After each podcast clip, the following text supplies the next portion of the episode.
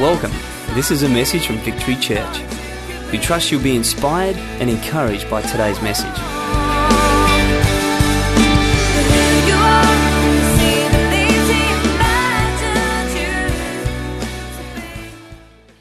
All right. Let's go for half an hour. We'll be done. Then I'm going to hand over to Pete. And then we'll leave some room for tea and coffee and all that afterwards. How's that sound? Excellent. I want you, if you would, just close your eyes for a moment. And imagine that you are in the restaurant of your choice. Whatever that might be. For some of the more older, senior, mature, sophisticated people, it could be a nice Chinese restaurant. For some of our young people, it could be Hungry Jack's or McDonald's. I don't know. But this is a question I want to throw open my talk with this evening. As you imagine yourself sitting in the restaurant of your choice, the question is this if you had the choice, would you prefer good service or bad service? If I can speak on behalf of everyone in this room right now, I think I'm in the majority when I say I hate bad service. I hate people that come to the tables and don't smile at me. I hate people that look at me as if, you know, I owe them a living or something. I hate it when I have to wait for my food.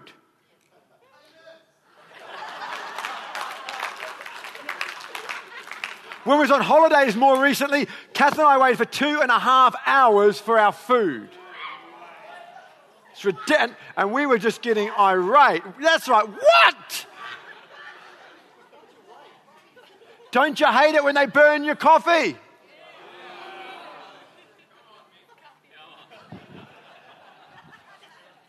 Close your eyes a moment. Imagine you're in the restaurant of your choice. I'm going to ask one more question. If you had the choice of good service or excellent service, what would you choose? I think I can answer on behalf of everyone.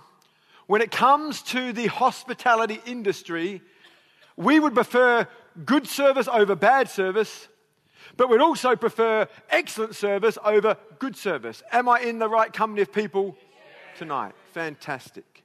Having said that, I want to bring a news flash to you. If you are a Christian in this place, you are in the hospitality industry. In 1 Peter chapter 4 verse 9 it says offer hospitality to one another and do it without grumbling. So when you offer someone, don't, don't just do it, do it with a great attitude. Do it without grumbling. It says in 3 John 8, we ought therefore to show hospitality to such men so that we may work together for the truth. Hospitality equals us working together for the gospel, for the truth, for something bigger and above and beyond ourselves. With that in mind, I want to speak to you tonight about five star service. Adopting a spirit of excellence. So that we don't just volunteer, but that we volunteer to the best of our ability. That we don't just give good service, that we give the best service. And I want to turn your attentions to the life of Solomon just one more time. We did it a couple of weeks ago. And I want to look at this man's life and what he did because I believe we as a church in 2011 can learn from his example.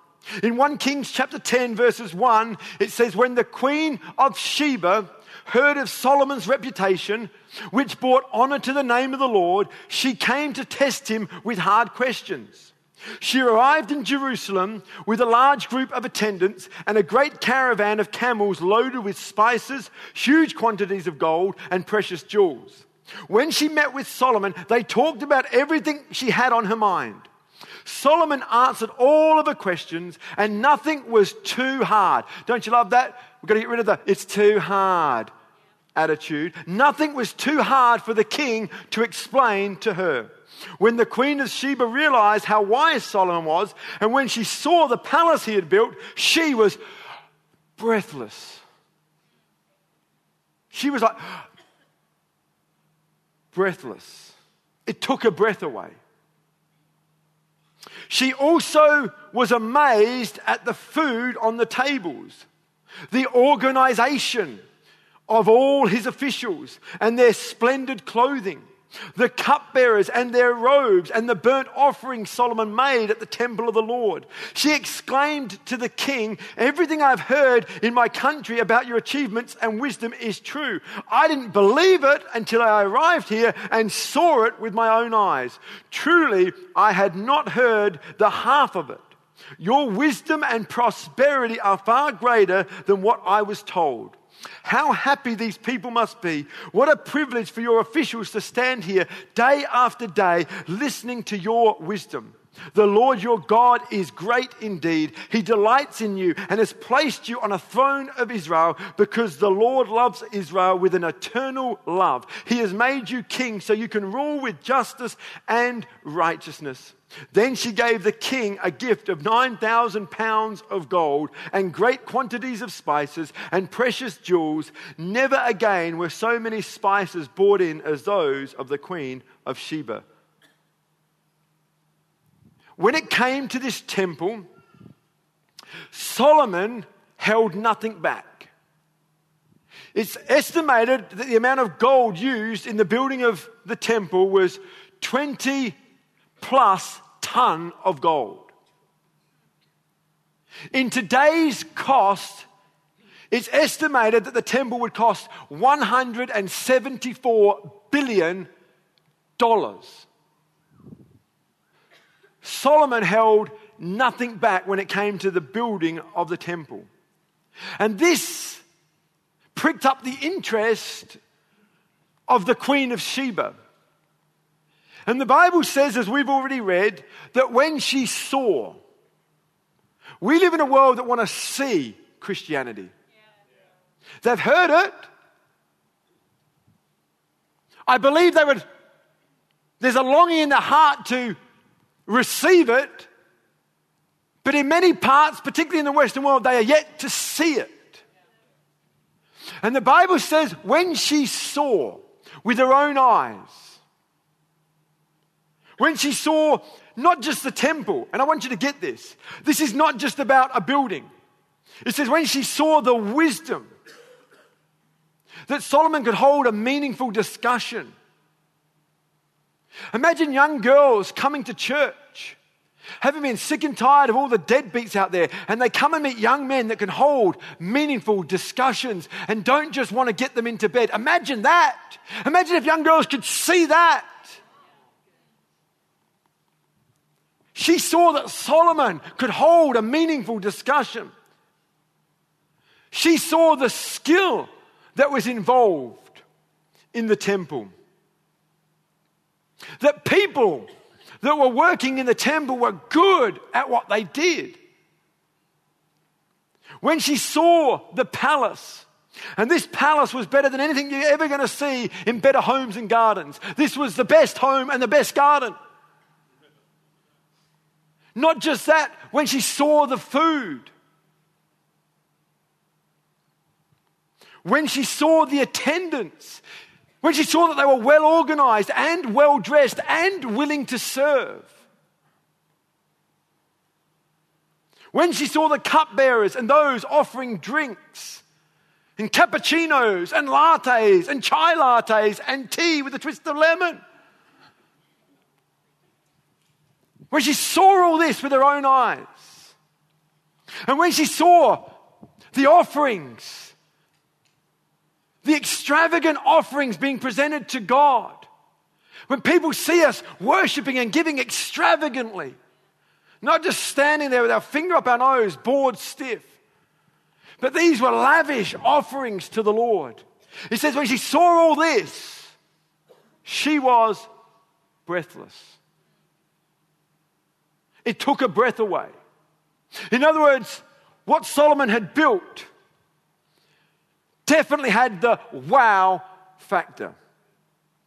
Everything he did was with a spirit of excellence because he had an excellent spirit.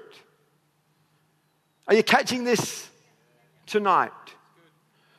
The moment you mention excellence in church, people get nervous Because excellence is usually associated with money in people's thinking, and they think, okay, I know where this is going, he's going to ask for money. But I want to break that mentality today. I want to talk about five things about excellence tonight that will help us serve with the spirit of excellence, not just this week, not just next week, but ongoingly. And again, I think we're pretty good at this, but I know human nature, the tendency is always to drift. So even if we were the absolute best at this, we would still drift. We wouldn't drift toward greatness, we drift away from greatness. We have to be reminded about greatness. You never have to be reminded about mediocrity, it happens automatically. If you do a house up and do the gardens up and it looks immaculate and leave it and say, that's it, no more maintenance ever needed. It doesn't get better, it gets worse. And so I feel like in some ways I'm preaching to the converted, but I know within the heart of each and every one of us there is a tendency to drift. So I want you to listen and I want you to get a fresh revelation about these things today. What is so important about excellence? You ask, thank you. I'm going to tell you. Number one, excellence represents God well. Excellence represents God well. When she saw the excellence and realized that, it, you know, Solomon was a, was a Christian, a God fearing man, her attitude toward God changed. Because what she saw reflected an excellent God. And our God is excellent. In Psalm 8, verse 1, it says, O Lord, our Lord, how excellent is your name in all the earth. We serve an excellent God. And this excellent God does excellent things. In Genesis chapter 1, verse 31, it says, The Lord looked over all that he made and saw that it was excellent in every way. You see, there really is a connection between God and excellence. In 1 Kings chapter 10, verse 9, it says, The Lord your God is great indeed. She saw all the things that Solomon had done and built and made and said, Wow, your God really is great. Your God really is excellent. Your God really is amazing. Is this making sense today? We see that a man by the name of Daniel, who came before the king of his day, it says in Daniel chapter 5, verse 14, I have heard of you that the Spirit of God is on you, and that light and understanding and excellence and wisdom are found in you. The king wanted to meet with Daniel. Why? Because there was excellence in him. I believe excellence represent God well. Back in AD 125, an Athenian philosopher wrote in defense of the Christian faith to Emperor Hadrian, he said this speaking of the Christian people, they do not commit adultery or immorality. Their wives, O king, are as pure as virgins, and their daughters are modest.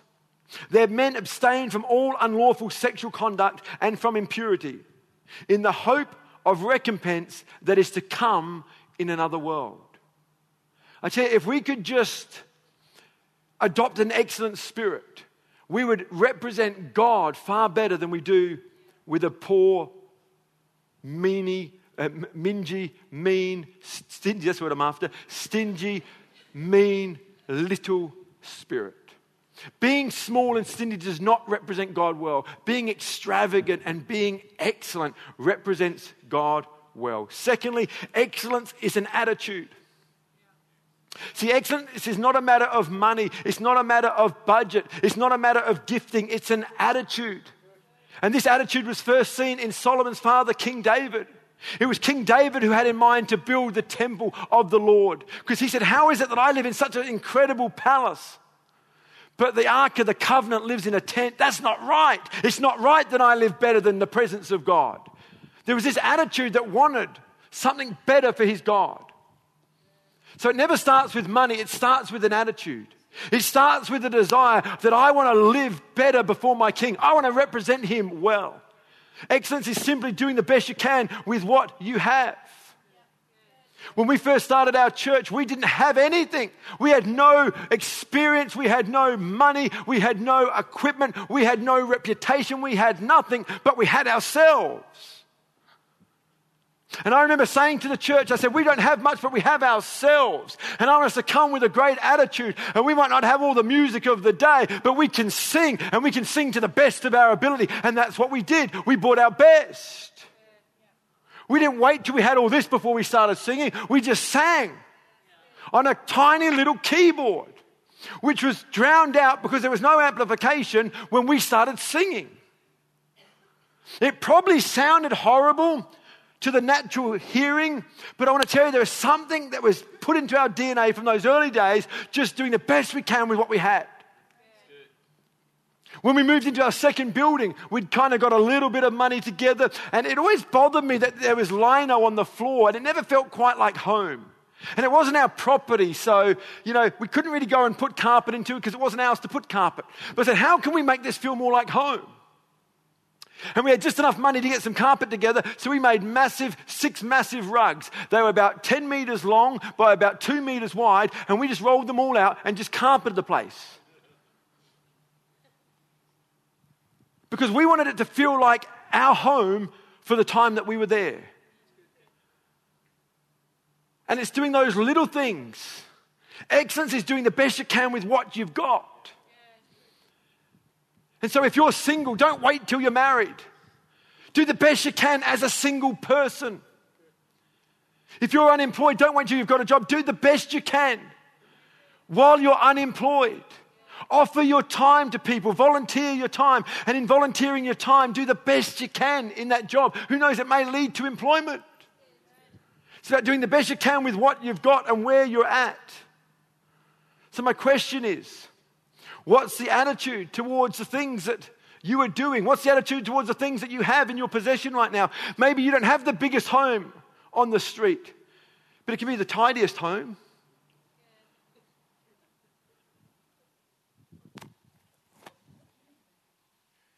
What's your attitude toward your family?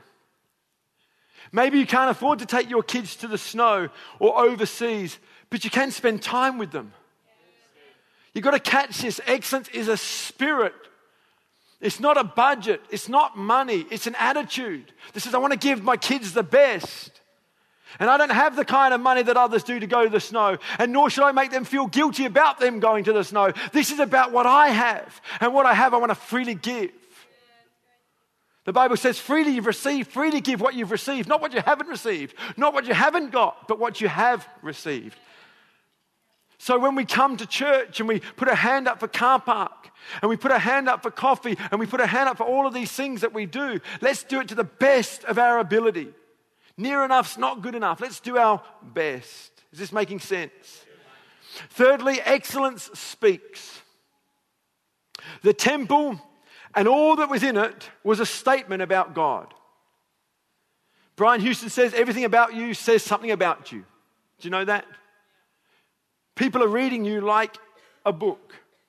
Paul says it this way that we are living letters. People are reading us.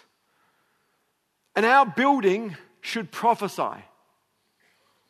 Do you know that if we had an old derelict building with a leaking roof and stinking carpet and chairs that were uncomfortable, all of that would say something about us?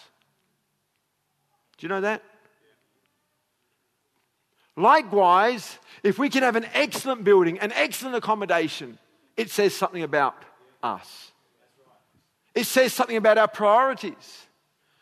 It says something about we prioritize God and, and, and people give of their finance, which enables us to do what we do. And so, excellence speaks, and our building should speak. We've had many people come here in the, in the middle of the week, servicemen doing whatever it is, the lights or the gas bottles or the what, and they will come into our building. There's, there's no one preaching, and the building arrests them. And it's so funny how many swear words have been said in this building. Because when you are unsaved, when you are far from God, and when you've adopted certain vocabulary, it doesn't change just because you walk into a building. And so the way they express something is the way they express something. So if they go to the football and enjoy the match, they go, oh, that was great. They're not being rude, they're just expressing how great it was.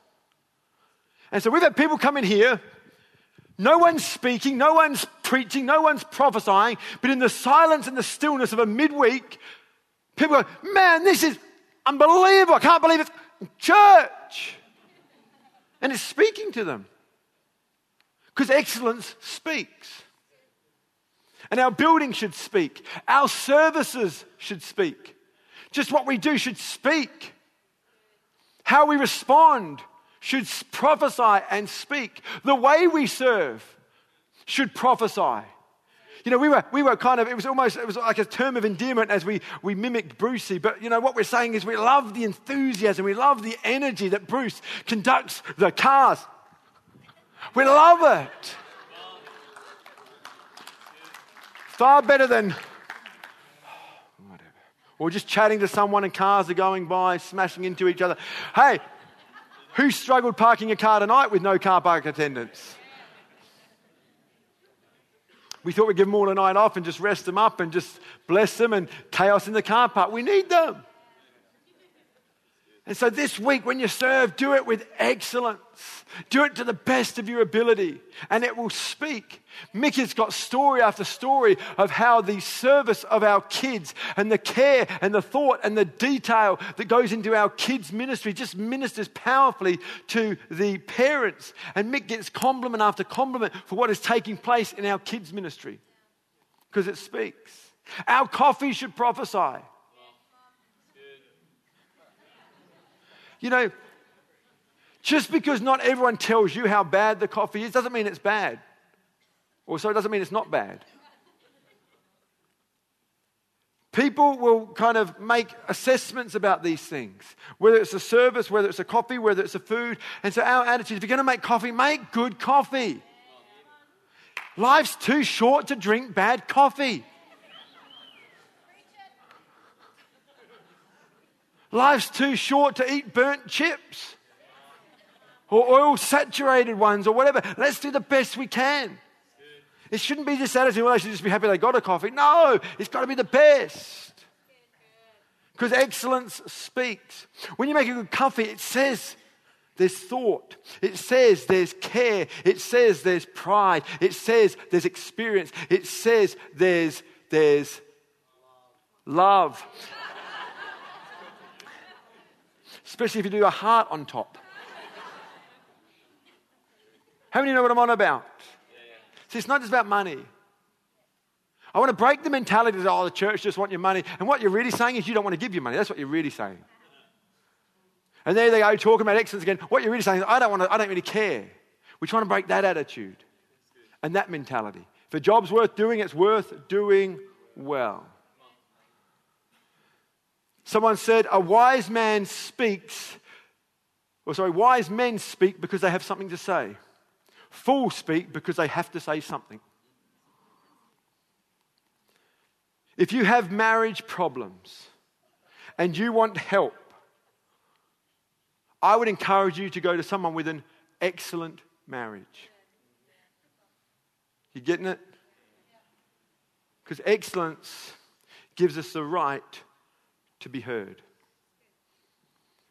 And the problem with many Christians, their words don't match their lives. And we can't, or sorry, people can't hear what we're trying to say because of our lives are speaking louder than our words. Can you imagine if we said, Come to Jesus, and everything about us was poor and broke and stingy and small and smelly and rotten? We come give your life to Jesus. Like, what? Really? Really? Jesus said, Be my witnesses. He didn't say, Go and preach to everyone. Because being a witness doesn't mean you have to say anything. You know, like some of us would be better if we didn't say anything at all. He says, Be. If necessary, use words. But our life should speak without even using words. And it should speak so well. And we should represent God so well that people begin to ask questions. I think that's what Jesus had in mind when he said, Be my witnesses. Don't go knocking on the door, ramming the Bible down people's throat. I mentioned um, some time ago that uh, an old friend, an old acquaintance, has kind of come back into our uh, world. And over the last year, we've been, you know, just getting reacquainted and getting to know her again and their fa- her family. And, and uh, she's since um, got a new boyfriend. And more recently, there's been tragedy in her personal and private family and had the opportunity to be in the hospital with her and her extended family and got to meet extended family. And then there was the funeral, and Pete went to the funeral on my behalf as I was unable to get there, as Pete knows her quite well as well. And he gets to meet the new boyfriend, and the new boyfriend actually works for people in this church. And today, JT met that guy. And there's all these things, and it's like, what's going on? And it's not that we're ramming the Bible down their throat, it's that there's something about our life that's speaking. And so excellence speaks. If you can't be a good example, you'll just have to be a horrible warning. What do you want to be? Number four, excellence is attractive. He says in verse 1 when she heard of Solomon's reputation, she came. In other words, she came to see if it was true. It sounds too good to be true, so she goes to check it out. I would love a church with a reputation that sounds too good to be true. Only to have them come and say, actually, it's far better than I ever imagined or thought. And that can be our reality. It's not, it's not an impossibility. If we all embrace this attitude, it's inevitable it will happen. It's inevitable that it will happen. I do believe that with all my heart. She exclaimed to the king, Everything I have heard in my country about your achievements and wisdom is true. When people begin to hear about something excellent, they will come. See, people don't travel for average, they don't. They want excellence, they want the best. And this is what you've got to understand that people do judge excellence with their ears and eyes. That may seem superficial to you and I who judge things with our heart because we're Christians. The people we're trying to reach, the people we're trying to reach don't judge with their heart. They judge with their eyes, they judge with their ears. They judge by what they see and by what they hear. And so it's so important that what we give them to see and hear is of an excellent quality. Because they're not interested in our heart or our intentions. They don't come and say, you know, when we was doing the bloke, we had one shot at grabbing the attention and the imagination of those guys. Because I know when you're dealing with the kind of people that we had come that night, when you're dealing with some of the bikies that we got into the building that night, they're not going to say, oh, God bless them. I can see what they were trying to do. Oh, bless them. They use other language. And they get ticked off that we've wasted their time. And so we get one shot. And so we have to make sure that what they see and what they hear is attractive to them. And the only way it's going to be attractive is if we do this well. And a lot of the planning and preparation was that we've got to make this thing, we've got to do it well. We've got to do it well. And the reason we've been doing it more recently and not earlier on is because we couldn't have pulled it off that well. Is this making sense? And so we want to do these things well. My last point tonight, very quickly, is excellence begets excellence. Proverbs says, Birds of a feather flock together. People with an excellent spirit want to be around people with an excellent spirit. Queen of Sheba heard about Solomon's excellence, his brilliance, his wisdom, and she just wanted to be in on that. And I believe that we can attract more people people with giftings, people with finance, people with talents, people that can actually help us build the church. People that have doors opportunity open to them into other parts of Adelaide, into other parts of the world. Because excellence begets excellence. If you give people your best, they'll give you the best. Have you ever wondered why sometimes you feel like people just don't treat me well? Well, do you treat them well? You reap what you sow, in other words. And so I believe with all of my heart that as a volunteer based in this church, if a job's worth doing, it's worth doing well. And so I want to thank you from the bottom of my heart for all that you've done But I do want to say, come on, let's, let's, let, this Sunday, let's make it count. Let's, let's, if, if we've drifted in any way, shape, or form, if our attitude has waned in any way, shape, or form, if there's something about what we used to do that's better back then than it is now, let's change that attitude. People used to say to me, Oh, young man, this is when I was in my teenage years, oh, young man, when you get to our age, you'll settle down because you'll come to a place of maturity and wisdom. And I thought, My goodness me, how can I settle down? If I've been reading my Bible, if I've been seeking God's face, why should I be less passionate about the things of God today? I tell you, as I've studied the Word of God over the years, I get more and more appreciative of what Jesus Christ did for me, and I feel more and more indebted. I don't ever take it for granted what Jesus Christ has done for me. And Jesus said, I did not come to be served, I have come to serve. And if people who call themselves Christian by name refuse to get involved in serving God in some way, shape, or form, I have to question how real their conversion is, how real and meaningful it is. I'm not asking you to serve this church because I'm asking you to. That motivation might just get you through to the next volunteers' night. I pray that your eyes will be opened to what Jesus Christ has done for you. And on your loneliest, darkest day, you'll serve again because of what Jesus has done for you, not because of what I'm asking of you. Will you stand with me? I'd love to pray with you.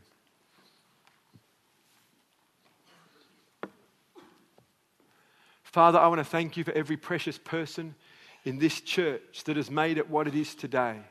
I want to thank you for the endless and countless hours that have gone into serving you. The things that have done that have been seen, and the many things that have been done that have not been seen. I want to thank you, dear God. And I pray your richest blessing upon each and every precious person. And I pray, dear God, as we continue to serve you, we would not grow tired or we would not grow weary in serving you and in doing good. I ask and pray right now in the name of Jesus that every eye be open to the magnitude and to the beauty and the majesty of who you are and what you've done. May the motivation behind all of our volunteering, may the motivation behind all of our service be based upon a revelation of who you are and what you've done. And I ask that in Jesus' name. Amen.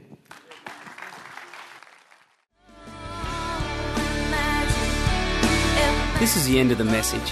Thank you for taking the time to listen, and God bless.